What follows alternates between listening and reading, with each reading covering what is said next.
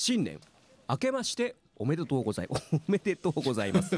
えー、談話室渋谷の時間がやってまいりました。えーまあこの番組はね、えー毎度毎度、えー元気ボイストレーダーの3人が集まって喋っておりますがお相手は私、えー久保えー渋谷音楽スタジオの久保文人力と吹雪とボイストレーディングスタジオサウスバウンド吉岡弘恒の3人でお届けしてまいりますね今年もよろしくお願いしますということで、うんえー久々にやるとグダグダでございます。ね、えー閉まらなかったですけども、えーさあ皆さんね2023年になりましたけどもいかがお過ごしでしょうかね。う、ん。うん、今年はうさぎ年でございますね。まあ毎,、えー毎年、うん。毎年すみませんそのなんていうか、えっと？何年とかっていう概念がなんかないですね、全く。あそう、うんなんか年男の時はあーって思うんですけど、何年だったっけっていつも思いますもんね。あ去年ギリギリ寅年っていうのは意識できましたけど、あはいはいはいはい。うん、今年はなんか大きな出来事みたいなのはなんかあるんですっけ？オリンピックみたいななんか。毎年なんかありますよワールドでも。カップはないな。スポーツ、ワールドうん、WBC ースボール？はい。WBC あります、ワールドベースボールクラシック？はい。うんうん。クラシッククラシック。うん、うん。合ってます？あってます。合ってる合ってる、それがあるですかね。はい、うん。まあワールドカップってやつがいくらいくらかありますよね、なるほどラグラグそうですね。何何かしらあります？ね毎年何かしらね、ありますね、うん。あれ？ラグビー。ラグビーはそうですね、あそうですね。あラグビーもそうか、もうあー。もう4年経つんですか？うん。早いね。ほんとほんと。うん。4年前か。あそうそう。いたいた。あのーよ新横浜のスタジアム。え見に行ったんですか？なんかねいやラグビー見に行ってないんですけどなんかそうラブラグビー関連の仕事をなんかこう、うん。ちょっとオファーがあってまあ、結局実現しなかったんですけど、はいは現地まで行ってなんかいろいろ話は聞きましたね、うんうん。うん。そうか早いもんですね、早いもんですね。えーまあしかしあのーお正月休みね、えー休んだすごい休んだ俺。うん。そんなに。びっくりするぐらい休みました、うん。ね完璧体調素晴らしいですね。もうなんかもう本当あの川岸にたどり着くようにして年末を迎えたんですよ俺。これあとあと2メートル あと1メートルみたいな感じで沈んじゃう俺と思って、うん、でいや本当にねやばかったのその声帯が腫れちゃって。であの原因ストレスですよ。ね。あの本当に、えうん、やべえもう本当レッスンの最後らへんはちょっと声出せない状態。もうこうあまりこうごまかしながらね 生徒さんにあまり言わずね。喋る分にはいいんだけど歌えないっていうのがずっと何日かさい最後本当にあって、うん。でもなんか年末って結構体調崩す人多いですよね、な何かしら、本当。ううんん。うん美味しそう。そうでしたね。いやだからそれがガンガン寝ましたね。ガンガン寝すぎてもう今朝方にか切り替えたんですけど、うん、切り替えるようにしてちょっと生活リズムを変えていこうと、うん、いやー体調いいです、うん、それが、まああのそれが重要であるっていうのをこう考え常に気にしないといけない年頃になってまいりましたね。そういやもうまさしくね50代ちょっとちょっとこうあこれあ侮れないというか一筋縄じゃいかないなと、うん、うん、それはちょっと長渕剛みたいになっといた方がいいのかもしれないと思います。あんな風にあんな風になる理由がわかるような気がしますね。わかりますね。いやーすごいすごい。あんなギター一本でワンステージね、うん、ドームクラスでやる人はああならないと無理でしょうねね。うんお二方はお正月休みはいかがなされてました？年末年始うん。僕も休んでましたよ。うん相当。冒頭、はい、もう体調は完全に万全であるっていうところになりましたね。いいですね、はい。うちはまだ子供がちっちゃいので、うん。結局いつもの生活変わらないですね、ああ。いつもの休日が長いってだけで。ああはあはあ。はそれぐらいですね。まあでもうーんまあ全然正月らしい。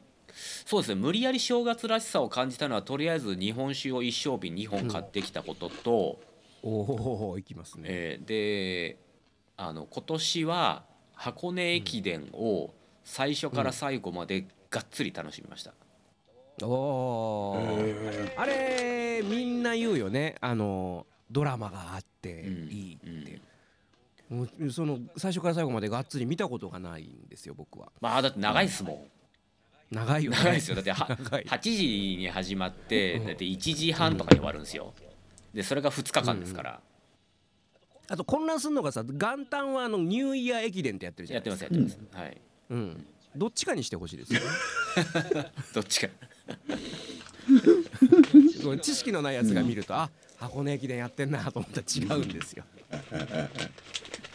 今年の箱根はでも面白かったですよ、うん、おお山の神もあの出ましてねあのー新幹線で、あのーずっとね乗っていくとあの確かになんていうんですかねあのまっすぐにならないですよね東海道新幹線っていうのはね。うん、必ずやっぱその熱海あたりでこうぐーっと海岸線をあ走るじゃないですか。でそういうのをこう見てるとあなるほどなその東海道はねあの昔の53次じゃないですけども、まあ、箱根難所って言われたのはそういうことやろうなと思いますよね。うん。うんいや本当あのーまあ箱根もちろん走ったことはないんですけれども、あのーうん。一気に 800m 標高 800m の芦ノ湖まで一気にね、あのー駆け上がっていくんですけどあれふ車ですらなかなか登れないような坂を、うん、えーここ走んの？みたいな感じですもんねいやすごい。結構うねうねしてますよねあの、まあ、もうつづらいやもう要は急すぎてつづら折りじゃないと無理ってことですよねそうそうそうそう結局は。うんうん。あそこね昔車で降りたことがあるんですよ。ああ危ないとこですねあそこもね、すごいよ。長い長くて急な下り坂がずーっと感じられる。エンジンブレーキ推奨ですよ、うん怖いですね。ドリフト走行で、かね滑り落ちないようにみたいな気がしましたね。知らないで迷い込んじゃったから余計「うん、どここれ?」とか言いながら。あのああいう、まあ、全国にそういうところってなん、まあ、いくつかあると思うんですけどあの、本当自動車教習所で習ったああいああいったその長い下りが続くとブレーキが焼けるじゃないですか。うん。だからそのもし焼けちゃった時のために緊急避難のところあるじゃないですかわかります？車が突っ込むところ。知ってます？知らない。あのずーっと長い下り坂が続く時に、あの左その、えー、と道路の左に、なんかこうどのぐらいでしょう？3 4 0メーターぐらいのちょっとこう、うん。なんていうんですかね？んあの上りのこうもうだからもうごめんなさいものすごく言葉が出てこない。やばい。あのもう簡単に 簡単に言いますとブレーキが焼けちゃってもうブレーキ効かなくなっちゃうのでそっちそこに突っ込んでくださいと。えー、そうなんだ。そういうところあるんですよ。あれをあの生生でっていうかこうやっぱ使う人いいのかなとか思いながらあのいつもいるんですけど。知りません？いやーまあ平地でしかほとんど暮らしたことがないからな、うん、ちょっとわかんないけどなんだそんなあるんですよ。なかなか。まあ大変あの車で降りても急で怖いっていう感じですね、あれを走るなんて、うん気が知れないですよ。だから下りですよ袋の。うん。うんうんあれやっぱ怖がうん、っちゃダメものすごい足足首の負担すごいんでしょうね、うんあの太ももの前の方に来るんですって膝。うんだから本当に走り方を気をつけないといけないんですけど、なんかすごいのが、あの大体、あの駅伝って大体一区間20キロぐらいあるんですけど、えーっとまあ速いっていうか、まあ、彼らの平均ペースが3分20秒から3分半なんですよ1キロ。うん。で、すごいね。下りすごいね。そうすごいですよ。で下りでは2分半ぐらいになるんですって。うわ1キロ2分半ですよ。ー。うわ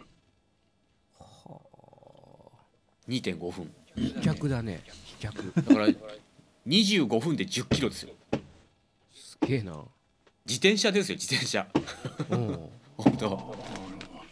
そうかそうかそうものすごいスピードですよねそりゃやっぱたすき渡した後ヘロヘロになるよなって思いますね、うんうんうん。もうやっぱ映像で見てると本当にダッシュ普通にダッシュしてるスピードだもんそうですね。もうだからフルマラソン走れるようなスピードじゃないですからね、ね。うん。すごいスピードです。まあ確かになんかあのーマラソンとか駅伝とか見てても自転車で追いかけてる子供たちいるじゃないですか、ああ確かに確かに。まあまあ必死にこいでる。よ。そう。まあまあ一緒にこいてる。早いな。そしてあ必ず離脱するもんね。そうそうそうそうそうですね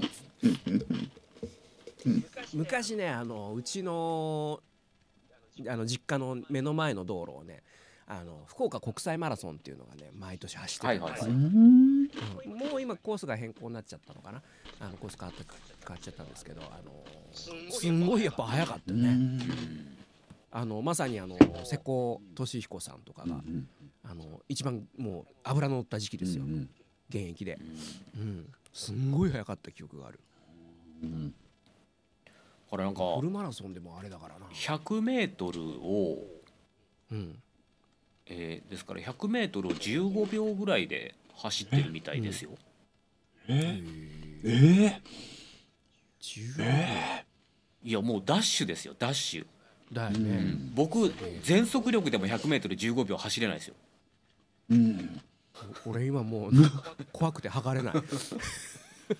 うん。本当。そうだね。今測ると笑っちゃうだろうね。もう今のその身体能力ってちょっとえらいことですよ、この間そのあの造形作家のなんか忘年会があって その中で結構話題になったんですけど「いや今鉄棒やばいよ」とかね。逆逆上がりなんてもうそんそんなレベルじゃないですよ。前回りできないですよ。怖いですね。怖い。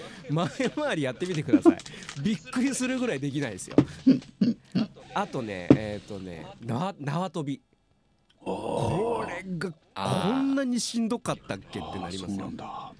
小学生の頃ってもうななんてことないでしょ、あれあれか運動とも思わないじゃないですか、もうびっくりしますよ。いやわかります。飛べなくなりますよね。本当？本当。重力変わったんじゃない？って思いますもんだって。いやいやいやいや。縄跳び20回こんなにしんどいと思いますよ。やるべきだな。いやちょっとぜひやってみてください。あのあのなんだっけよく『アメトーーク』でね運動できない芸人ってありましたけど全く笑えないですね。全く笑えない。そうか。うん。いやでも確かにあのー最近そういうですね。ちょっとその、うんうん。ちょっとした段差とかね、はいはいはい。ああいうのにつまずく ね。ねとか何もないところで足がもつれるとか、なんか、昨日あった俺。うん。ね、青信号が点滅し始めてダッシュしようと思ったら体がやたら重いとかですね。わかります？あの腰から上っていうかむ胸が先に出ちゃうんですよ。足がついてこないから。たあーよくその運動会でお父さんがね怪我すうるん。一番の原因ですよね、うん。もうフォームが狂っちゃってるんですよね、うん。だから気持ちだけ流行ってるんですよ気持ちだけ。そうそうそうそうそうそう。怖いなびっくりですよ。まあ2023年はやっぱ健康だろうな、何事もなく1年を終えるっていうのがどんどん重要になってきますよね、確かに。なっていきます。間違いないです。ね。あんなにバカにしてきたのに。いやいやいやいやいや本当本当。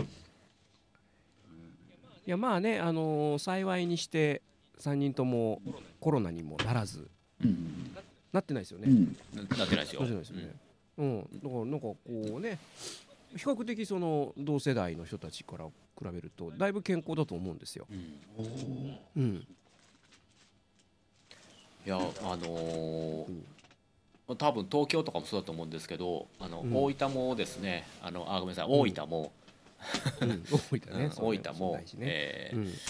過去最多の、陽性者をどんどんどんどん出しておりまして3000人とか出てますよ。うん。大分で3000う人。ん、でっていうかまだ調べてんのとか思いましたけどね。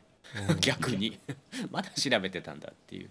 うんうん。でで本当さえー、とつい最近、あのーまたですねあれワクチン接種率ってどんなもんだと思って、大分市を調べてみたんです、うん。うん、したら大分市って47万人いるんですけれどうん。何パーセントだと思います？えっ、と一応1回目2回目、3回目ってそれぞれパーセンテージ出てるんですよ。で、えっとはいはいはい。1回目の接種率何パーセントぐらいだと思います？大分市1回目でもさすがに80ぐらいあるんじゃないですか？おお77%、ああいいとこですね、うん。うん。だから一回目はとりあえず47 47万人中37万人が1回目終わってるんですね、で、はいはい大体2回セットじゃないですか、大体ね最初はポトンと言われてましたよね、2回目76%、ああそこまではうんね、まあまあまあほぼほぼ。でもやっぱ1回でやめちゃってる人が多いんだな多いっていうかいるんだなってめんくさいやつもいる、うん。ヨダキーツうんってね、そうそうよだきよだきヨダキーツって、で3回目になると、うん、えー、56%だったかな。ああそんなとこやろね、うん。うん、だってまあちょっとこうね山間部なんかでこうあんまそんなに人と会わないとか人混みに行かないおじいちゃんおばあちゃんとかだったらもういいんじゃないのってなっちゃいますよね、うん。だからもうえっ、とでそうもう4回目5回目はパーセンテージ出てなかったんですけどえー、ともう5回目は一応5回目が終わってるのはもう数万人なんですよ。だからまだ5回目の接種券自体が届いてない5回目はっていうところがあるのかなと思いましたけど、まあ、4回目がもうだいぶ少なかったです。4回目でもう16万人とかそのぐらいだったのでもう半分以下ですよね、えー、3, 3割ぐらい4回目はもう3割ぐらいでしたね。だからまあ3回がやっぱ目安になってんのかなって感じしましたかね。まあそうですね、うん。大体あの聞かれるのも3回目接種終わってますかっていうのがそのねいろいろ何かでこうチェックされるときはうん。あり多いですね。4回目まであんま聞かないな。まあとりあえず3回打っとけばっていううん。ねあの GoTo とかもそうなんでしょうけどまあね免罪符ですね、うん。とりあえずね、だから結構そのネットとか見ててもあのまあもうこの日本でワクチン0回とかって相当なひねくれ者ですよとかっていうんで調べてみたわけですよ。どのぐらい打ってんだ？って言ったらやっぱり20だから4人に1人は打ってないんですよ大分市ほほぼほぼね、うん、ゼロですよ。4人に1人ゼロなんだと。思ってまあ僕もそうなんですけど。そうかやっぱ今気になってるのはねやっぱ子供の接種なんですよね。そこですね。うちまだね、打ってないんですよ、うんうんうんうんうん。でもうまさにこれホットな話題で昨日なんですけど、うん。甥っ子がなっちゃったの、うんはいはいはいはい。うん、嫁の実家に住んでる、うん。ほんでまあ大体その週の半分ぐらいうちのうちの娘もあの嫁の実家でお世話になってたんでそれがちょっと来今今日からもう行けなくなっちゃって。う、んうん。でその甥っ子もワクチン打ってないんでどれぐらいになっちゃうんだろうかなっていうのがちょっと心配ですよ、まあでも最強のワクチン手に入れたようなもんですからね。まあまあまあまあね。あの中国はそれで今ね どんどん増やせ増やせみたいなことになってますからね、であのーん。子供に接種させてる国って世界でどのぐらいあるか知ってますか、あんまりないのかな？アメリカとうん、カナダとうん、日本だけです、そうなんだ。はい。だけなんです、てことはあんまりいらないってことか。うん、個人的な意見としてはうん。そう思いますね、うんうんうん、ややばいと思います、横向き。なるほど。ホームボタンを右側に。うん。要はワクチンのリスクの方がでかいと思いますよまあ、アメリカなんかだとそのなんていうんですかねあの製薬会社のね、うん。利権のお話とかももうもうもう間違いなくそもうのどんどんう打ってくださそいの話ですよ、うん。だから日本もそれですよ。ね。基本ね、はい。あのーまあそうですね。まあこうまあ YouTube みたいにバンされるわけじゃないんで、まあ、これちょっと事実としてなんですけど、まあ、ちょっと新年早々あの重たい話ではあるんですけど、重たい話ですな、えうん。あのー一応厚生労働省が認めたあのワクチンを打つことによって一応ワクチン、まあワクチンで亡くなられたんでしょうねって一応うん。厚生労働省が認めた人数うん、はうん。1900人です。おおえーまあインフル意外といいるんですね。いや多いですよ。でインフルエンザのワクチンって毎年大体5000万人ぐらい打ってるんですけど、うん。えーへ平均はい。平均で1人か2人ぐらい亡くなられてるんですね、ほう。ん、5000万人で1人か2人、ううん。うん、で今回ワクチンがまあじゃあ一応1億人として1億人で2000人なんですけどおただ、うん。あの超過死亡って数あるじゃないですか。超過死亡数、うんうん。うんえーこれがですねあの2021年と2022年合わせて超過死亡数が10万人超えてるんですよ。おー。なんか特別大きな災害があったわけでもなく、えー蓋を開けてみると自殺者の数が増えてるわけでもなく交通事故が特別増えたわけでもなくううんなのに2年間で10万人以上の超過死亡があるんですね。まあその話はねよくあのネットで目にはしますね。うんうん。これは考えた方がいい。なんだろうって。これはちゃんと調べないといけないです。うん、10万人ですよ、うん。1年間で5万人ですよね。うん。うんだから2011年の3月、えー東日本大震災があった時は、えー超過死亡が要は1万7,000ぐらいになったわけですよね。うん。災害が起きて、うん、でも原因が分かってるわけですけどうん。原因が分かってないんですよ。原因が分からず、いつもよりも5万人亡くなってるんですね、うん。うん、これはちょっと考えた方がいいんじゃないかなというところですよね。うん。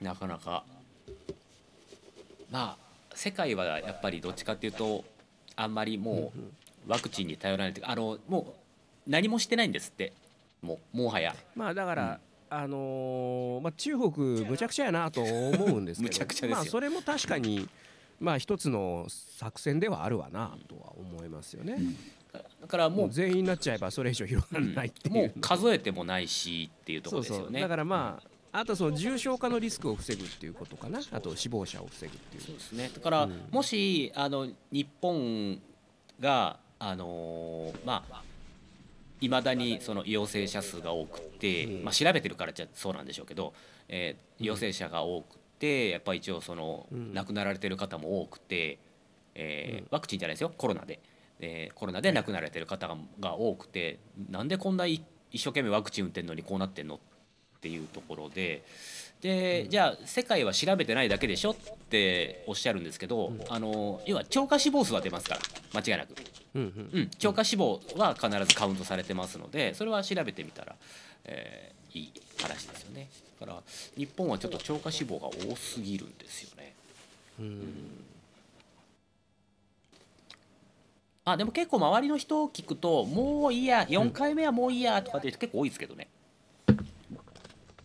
そうですね、あのーまあ、ワクチン云々は抜きにしても、あのーもう世の中は完全に普通に戻っちゃってるよね。うんうん。もうだから箱根駅伝とかも結局さっきの沿道にもう人がぎゅうぎゅうの状態でしたから、うん。行動制限なしでしたね今年はもうね。いろいろと。あのーこの間娘を連れてあのまだ行ったことなかったから渋谷に連れてったんですよ。渋谷すげえぞっつって、未来都市だぞっつって。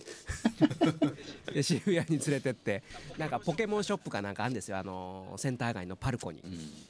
そこに行ったけどまあすごい人手ですよ、でもうポケモンですからあの日本人よりも外人の方が多いんじゃないかぐらいなってことはもうその観光客ですよね、うん。あの日本語喋ってなかったから、うん。うん、すごい人手だったし。あのまあ思ってたほどよりはまあ少なかったですけどね。あのハロウィンとかああいうあれじゃなかったですけど。まああのいつものスクランブル交差点もね。まあまあすごい人だろうっつってそれを見せに行ったんですけど、うん、なあそう考えるとやっぱり世の中っていうのはもうもう完全にももう戻りたいし戻ったっていう感じですかね。もうもう終わらせたいですよね、ねもういいですよね。本うん。からあなんかこう多分習慣化しちゃったものとしてやっぱあのなんかうがい手洗い本当にちゃんとするようになったなとか。あだのったしね、うん。あとやっぱお店に入る前にやっぱあのアルコールやっちゃうよね。やっちゃいますね。うん。うん。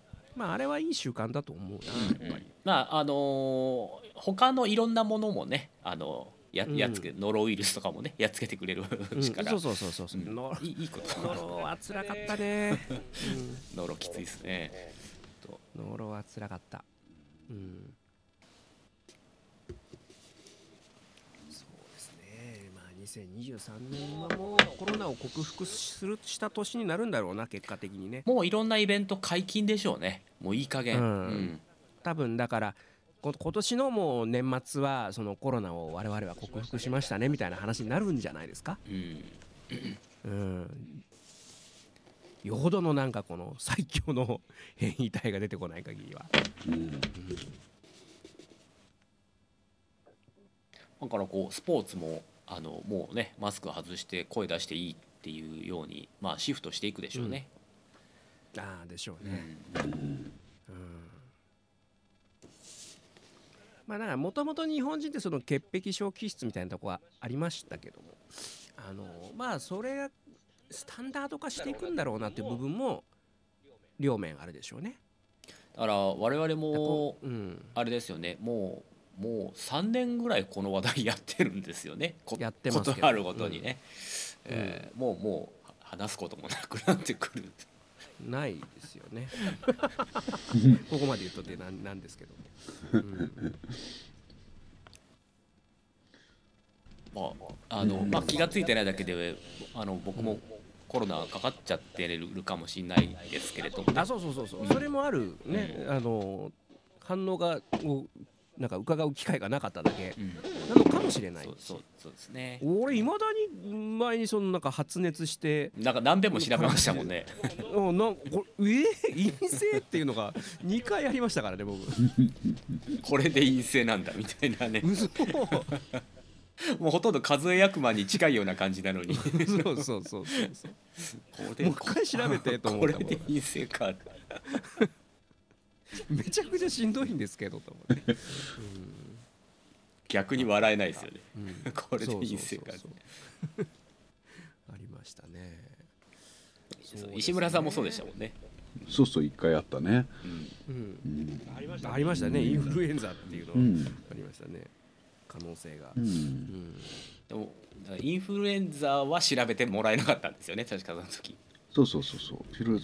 結局なんだっけ、えー、胃腸炎、胃腸炎ですね。うんうん二日で収まっちゃったから、ねえ、調べるだけ無駄じゃねえかって。うんの頃はお金がかかったのでね、忘れないですよ。2万円かかったことは。本当に。あれほあれ？それは。保険聞いたんでしたっけ？保険聞かないんでしたっけ？聞かない聞かない、うん。あ聞かない。んですね、うん。それは苦うしい、ん。だって1週間休んだ上に2万円かかってるわけだからどれだけどれだけの損失をしてるか。損失はすすごいですよ。絶対忘れないね。本当に。ねもう泣きっ面にう蜂んとはまさに、本当。あれはひどかったな。まあ、だからやっぱ寒い時期っつうのはね、うん。何かしらうん。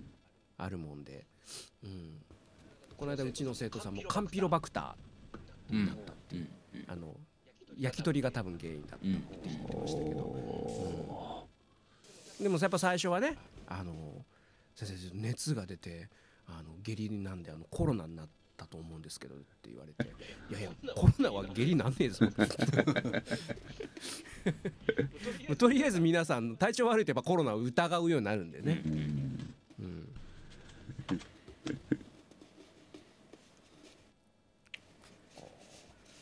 そうですねそうあ、まあ、ちなみにお二方このはい。2023年なんかこう目標みたいなのがありますか、目標ですか。まあ、あるいはこの去年これがやりきれなかったなとか今年はこれやっとこうとか。あ私はですねえっと、11月の2022年の11月の半ばからあの、ん。動画上げてるんですよ。YouTube、うんおでもう30本ぐらい上げてるんですけど。おすごい。今年はこう今2日に1本ぐらいのペースで上げてるんですけど。もう YouTuber じゃないですか。あの形だけで 形だけなんですけどね。すごい。すごいすごい。あのサウスバウンドチャンネルですね、えーなんですけど、うん。まあなんで今年1年頑張って続けてみるとどのぐらいになるかなと思って。うんな内容にもよると思うんですけどとにかく続けてみたらどのぐらいいくんだろうっていうのは見てみたいですね。う。ん。あー偉い。俺だって自分の中で絶対にできないもの絶対にこれは無理っていうものの一つにあの YouTube チャンネルっていうのがありますもん。うん。絶対無理です。続けるっていうのが。なかなかね続けるって、僕もやっぱそのなんていうんですかねこう40過ぎてからですね続けるっていうことができるようになったのは。続よし続けてみようと思って続けられるようになったのがうん40過ぎてからじゃないかなと思って。だからあの苦じゃなくなってきましたね続けるのが。なんででしょあそう。うん。あのや手間が大変じゃないですかその動画編集って。あそれはあの過去もその動画とかいろいろやっててあの、うん。もう苦しい時苦しいことを知ってるわけですよ。なんでこのうん15分の動画作るのに2時間も3時間もややんなきゃいけねえんだよみたいな。で報われないじゃないですか。うん。再生回数も伸びないしみたいな。だからうんそういうのを一切やめてだからまず編集しまあまあこのこの番組もそうですよ。あの編集しなくていいように工夫するんです。ノー編集。ノー編集。だから頭とお尻だけカットする。はいはいはい、うん。でその映像のインパクトとかで楽しむようなコンテンツにはしない、しない、はい。なるほどね、うん。うん。ですからお話だからもう本当もうラジオでもいいです。もう映像消してもらってもいいって。だから映像なくていいですっていうぐらい、もう見てなくていいですよと。なんか他になんかねお料理でもしながらあの流しといてっていうぐらいの感じにすれば編集がまずいらないし自分も楽だし。だからすぐ取って出しできるんですよ。なるほどね、うん、デスクに座って5分10分喋って、頭とお尻削ってポンとアップするだけっていう。はあはあはだからそれが、うん、それが可能になったのでこうまあ、あうん。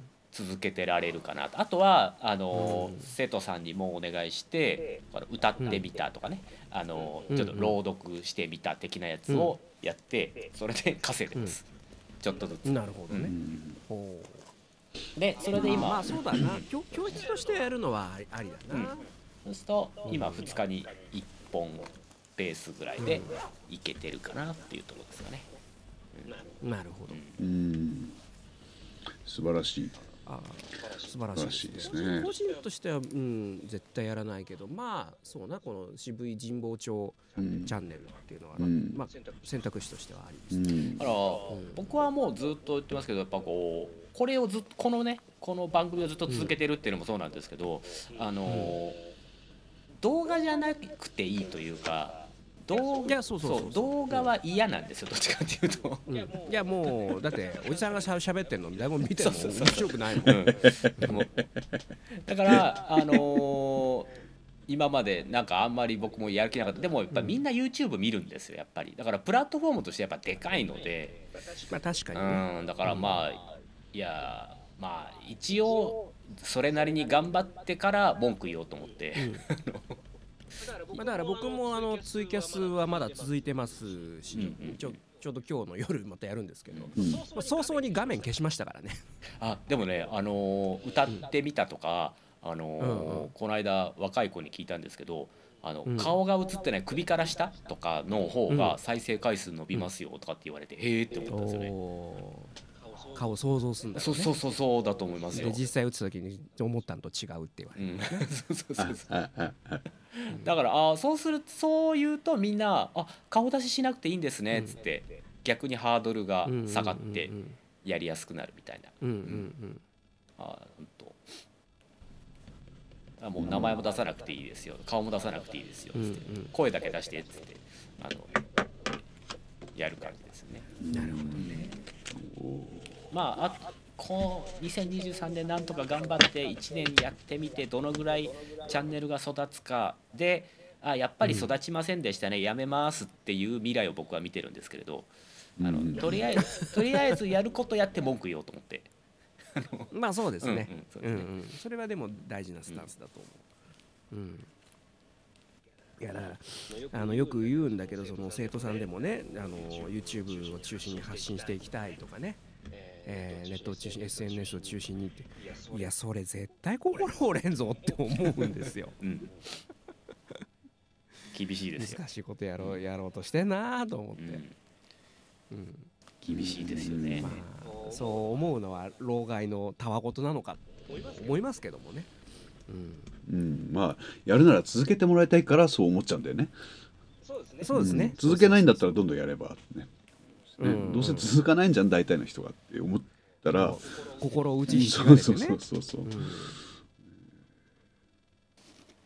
そうだよな。それよりかはなんかまあ僕らなんかはねやっぱうんステージに出てってうんあの一人二人でもいいから本当のリアルなお客さんをうん。ね、とコミュニケートできる方がまだ頑張れるなと思うんですよ。うん、楽まあ、一人二人だとちょっとだんだん頑張れなくなるんですけど だんだん頑張れなくなるん現ですけど。実的に。ね、うん。そうそうそう。でもそそっちの方が確かじゃないと思っちゃうんだよな。なんかなんかだんだんそれうん慣れちゃいけないんですけどだんだんこう不干渉になっていくというかあの何も感じなくなっていくっていうか。そうそうそうそう。う。ん。うん。まあ心が強くなっているというかまあそうですね。まあちょっとそうですね。でも本当その続けるっていうことが本当苦じゃなくなってきたのでまあそれは一つ成長したのだろうかと。うん、だからその例えば前僕毎朝あの神棚のお世話をするんですよ。朝。だからもう朝必ず5時半起きなんですけどね。うん。えー。であの神棚のお米とお塩とお水っていうのを毎朝新しいのに変えてあのまあす榊っていうか芝っていうかね。あれのお水を変えて、はい。えー変えて神様に挨拶をしてみたいなのを、あなんか昔親父がこんなことやってたなとか思いながら、うん。うん。うん。うちもやってたな、ん。母親も。うん。うん。だからまあそれをもうずっとやってますしね。あのだからうん。前なんか話したような気がするんですけどこうつ続いているものって結局いいものっていうか残したいもの、うんうんうん。残さないといけないものだから続いてる。だからまあ,、うん。あの良い悪いっていう言い方すると極端なんですけどだから続いてるものっていいものだって僕は思ってるんですよね、うん確かにね、うん。だからずっとこうやってに残ってきた歴史的にも残ってきたものって結局いいものだから残そうとしてるんだよねっていうところがうん。あるわけじゃないですか。だからあうん。もし本当に必要じゃないものだったらまあその時はやめればいいかと思って、えー言うですね。やっぱこう今まではやっぱそのさっき石村さんも言ってましたけどどうせ続かないじゃんってわ若い頃はそうでしたからね。あのやるやる前からもうなんかどうせなーって思っちゃってそもそもやんないとかっていうことが多かったですけど。まあ今はちょっとちょっとこう考え方が変わってきましたかね。うん。うん。石村さんはどうですか？2023年。うん。なんかもうそれこそ続けるの僕もやっぱ40過ぎてだよね。あ苦じゃなくなったのは。続けることの面白さをや知ってきたのでそれを新しい形にしたいなって思いますよね。うん。ねうん。どうしたらいいんだろうってのはあるんだけどまあ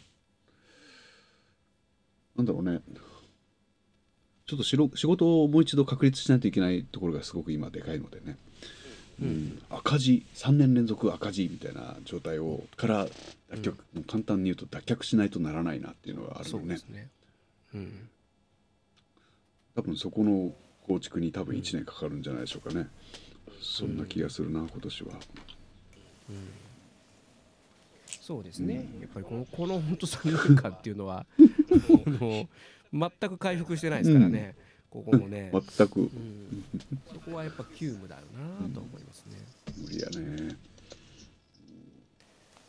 本来であれば緩やかに右肩上がりっていうのが理想なんですけどねうんうん全くですね。いやまあ本当に予想以上に長引いてますよね影響が。うん、そうですね。で実際今非常に罹患率が高い。あの、うんい今更かよみたいな感じ。で、ね、すごいお休みする人多いですね。ね今。あとだから一つそれによってその例えばカラオケに行くっていう習慣がかなり激変してるっていう現,、あの現状ありますよね。そうなんだよ。もう会社なんかではもう皆さん行かなくなってます完全に。だよね。むしろ行ってはいけない。うん。言ってはいけないタブーになってる。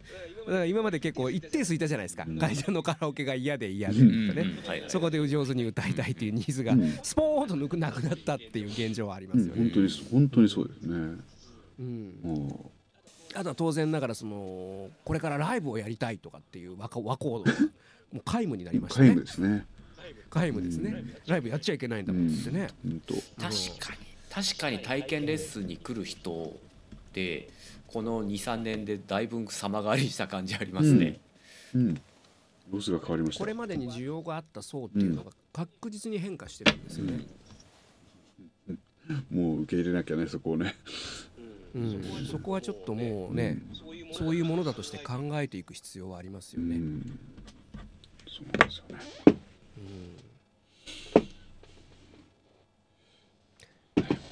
そうだろう。だだまあうちなんかはぜもう完全マンツーマンですけどやっぱグループレッスンやられてるとこなんかって結構、うん。ねえらいことですわな、変だろうね。うんもうそれができないわけですよね、うん。もう多分この23年間はね、で大変だよな。結構美味しいグループレッスンがね。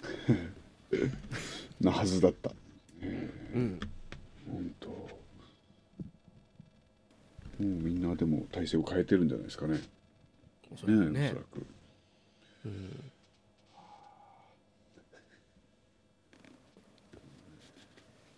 僕あのえっ、とオンラインレッスンの、うん。えー非非対面式っていうのを始めてるんですけど、うん。あはははは。まだちょっと始めたばかりで申し込みないんですけど、うん。あの、うんあの10分ぐらいあの声吹き込んで送ってくださいっていう。あ通信教育方そうそうそう。式の。そう、うん、はいはいはいだからもう顔も見せなくていいですよっつって、うん。ね、あのリアルタイムにおしゃべりもしなくていいですよっつって、ううん。ん、だからこう簡単にできるからうん。誰か申し込んでくれないかなって思 思ってるんですけどなかうなか、うん。ん。まあなかなか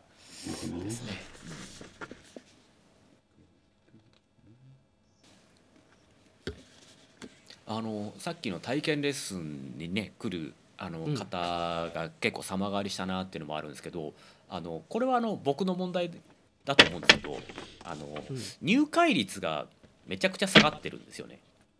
うおん。お今までどうでした？入会率って。何割ぐらいありました？何割ぐらいかね。えっ、と。入率じ自体はそこまで低くはなかったんじゃないかな。とうんただその体験レッスン自体がほとんど。ものすごい少なくなっちゃってるなという感じですかね。有効数に至らないみたいな状態に知ってですよるね。ね。うんと。うん。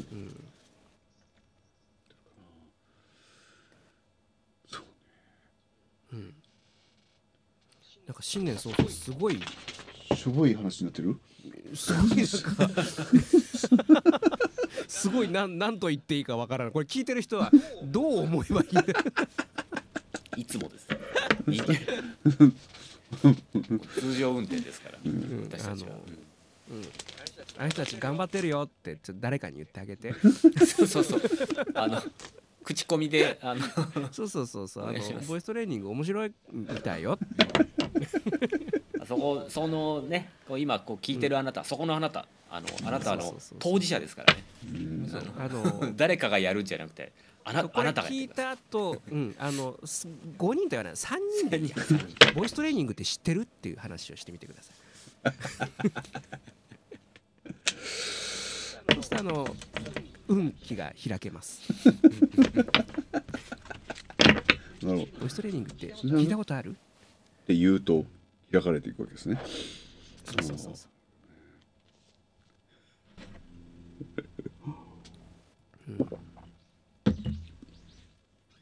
でもなんかよくあるその話でこう、ね例えば友人知人からあのこれ、うん。あのね広めといて広めといてじゃないですけどまあよかったら紹介してって言われて、あの、うん。まあ安請けするじゃないですか。まあまあ、うんうんうん。でもであの本当に友人知人に紹介したことってあります、ない。うん。ほぼほぼないですよね。申し訳ないですけど、ほぼほぼないですよね。ないねそれはね、うん。でもなんかこう考えるのはあのーやっぱり仕事として、まあ、これなんか、うん、ちょっと言い方として難しいんだけど一番響くのってやっぱ同世代だったりとか、うん。世代が近い人って話が こうなんていうかしやすいというか、うんあのーまあ特にその歌歌うなんてなってくると自分が聴いてきた音楽と近い人の方がなんかやりやすかったりとかってあるじゃないですか。うん。ででも結構そこってその層って割とこう金脈じゃないですけど金脈すといやらしいな。あのニーズとして潜在的ニーズって僕すごくあると思ってて、それそれがまさに僕あの去年はその自分の造形なだったんですけどもなんかやっぱりこう若い頃にやりたかったけど手つけなかったことっていうのがなんかこの年になってこうあもう一回やってみようかなとかね。そのカラオケあの時苦手だったけどちょっとあの誰にも聞かせないけどちょっと蹴りをつけようかなとかね。うん。うんなんかそういうことを考え出すのがやっぱ40代50代のような気がするんですよ。うんうんなんかそういうこう自己満足でいいからもう一回やってみないっていうなんかできないかな。なんかね、なるほど。あのーうん。えーっとですねなんかあのーこれはですね一つの考え方というかマーケティングの多分考え方で、これが正しいかどうかは分からないんですけれど、あのー人を集めたい集客でもそうですよね、うん。イベントでもそうですよね、例えばうん。人を集めたいけどうん。集まらないじゃないですか。うん。なかなか。難しいですよね。だから、あの集めるんじゃなくてうん。あの勝手に集まってくる。うん。という考え方にうん。変えなきゃいけないと、なるほどね、うん。だから今まで僕それ確かにやってなかったんですよね、それは、うん。まあ自分のやりたいことはこれですっていうのでうん。それで賛同してくれる人が一番嬉しいじゃないですか、でも集まらないんですよそれだと、うん。うん、そしたら周りの人はこれをやってほしいうんっていうのはやっぱあって当たり前なんですけどね、だからうん。それをやると向こうが、うん。あ求めていたものがここにあるって言って集まってくるんですよね、なるほど、うん、でも僕はそれをが嫌で今までやってこなかったんです。嫌でっつったら変ですけど、う、うんうん。だから例えばよくなんかあのあの同級生僕の幼なじみとか同級生とかに言われて、うん。あのなんかねカラオケ大会とか開けばいいんだよとかあのねカラオケの点数がアップする方法とかやればいいんだよみたいなこと言っていやそういうの俺やりたくねえんだっつってみたいななるわけですよ。たくないの？あのだったらお前がやれみたいなね。説教始まるもん、うんそうそうそう。お前なあの点数ってなお前な。っつってうんでも結局そういうのを周りは望んでいるわけで、そういうことかな、うん、うん。だからであれば、うん、だからそれがもしかしたら今私も40半ばに差し掛かって、あの飲み込める年になってきたんだろうかっていうね あそう？それ望んでる？じゃあやりますみたいな。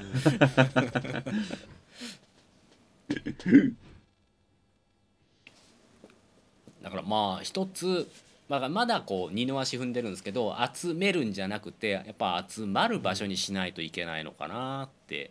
うん。だから僕の例えば周りにあるちょっと大きい、ね、全国にある広がってるなんとかアカデミーさんとかは多分それやってるんでしょうね、なるほどな、うん、結局のところ、まあ、マーケティングですけどね。そこは。マー。ケティングね。難しいよね。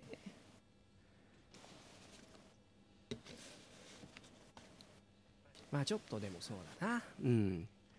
ちょっといろいろこう戦略をね立てていかないと今まで通りには、うん。うん。一筋縄にはいかないなという。そう。それがあのなんというかそのこのマーケティングの考え方っていうのはもう随分前に読んだ本に書いてあったわけですよね。いやもうそりゃそりゃそうだけどそれが嫌だからこうなってんだよみたいなふうに僕は思ってたわけです。け どあの、あのそれこそその YouTube の動画とかを今こう上げてとりあえずあの質より量だっつってバンバン今上げてるわけですよ。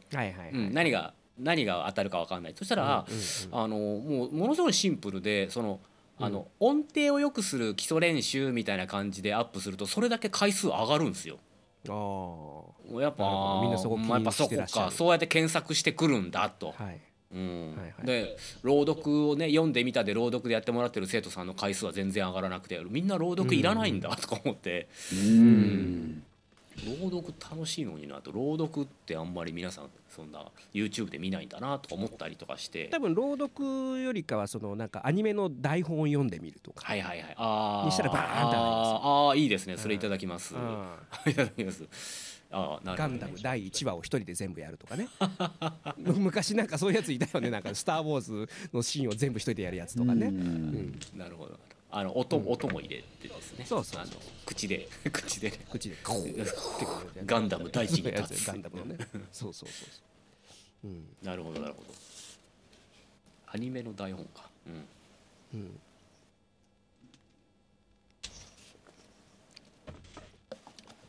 なるほどそうそうあのうん。まあアニメの話で言うとその前に渋井のブログで書いたんですけど声優さんの発声ってもう本当に変わっちゃってるんですよね。昔のアニメのね声優さんの発声法ってやっぱどちらかというと昔の役者さんだからあのー違うんですよ。うんでガンダムとかってもう実はあの最初のガンダムの声優さんでもうバンバンバンバンなくなっちゃってるのね、はいはいはいはい。うん。で最近そのリメイクで、まあ、よく作られるんだけどもう今の声優さんがやると全然違うのよ。あそういう話とかすると多分結構バーンって伸びると。あのー要はなんですけど例えば大山信代さんとか例えば千葉茂さんとか、あのなんかもう、あのどっから声出してんのみたいなうんうん。とかあのものすごい個性的な声優さんってね、あのベテランの方めちゃくちゃいらっしゃいますけどなんか若手いないですよね。特番でやってたけどね。あそうそうあのメーテルの池田雅子さんとかね、うんあの方なんかその女性の柔らかい声をやっぱ非常にその鼻腔のなんか響きというかね、あの柔らかい響きが。多分昔の役者さんは必ずやってた発声法なんだろうけど今みんなやらないんだよね。うん。うん。ものすごいなんかそのなんていうかこの個性のある。例えばそのうんちびまる子ちゃんのたらたらこさんも最初はずっと動物の役しかなかったって言ってたじゃないですか、うんうん動物の役しか回ってこなかったけどみたいな、うん、でもなんかそういうのを担える声優さんって今いんの？とか思いまして。うん。山寺さんいつまでも生きてないよとか思いまして。うん。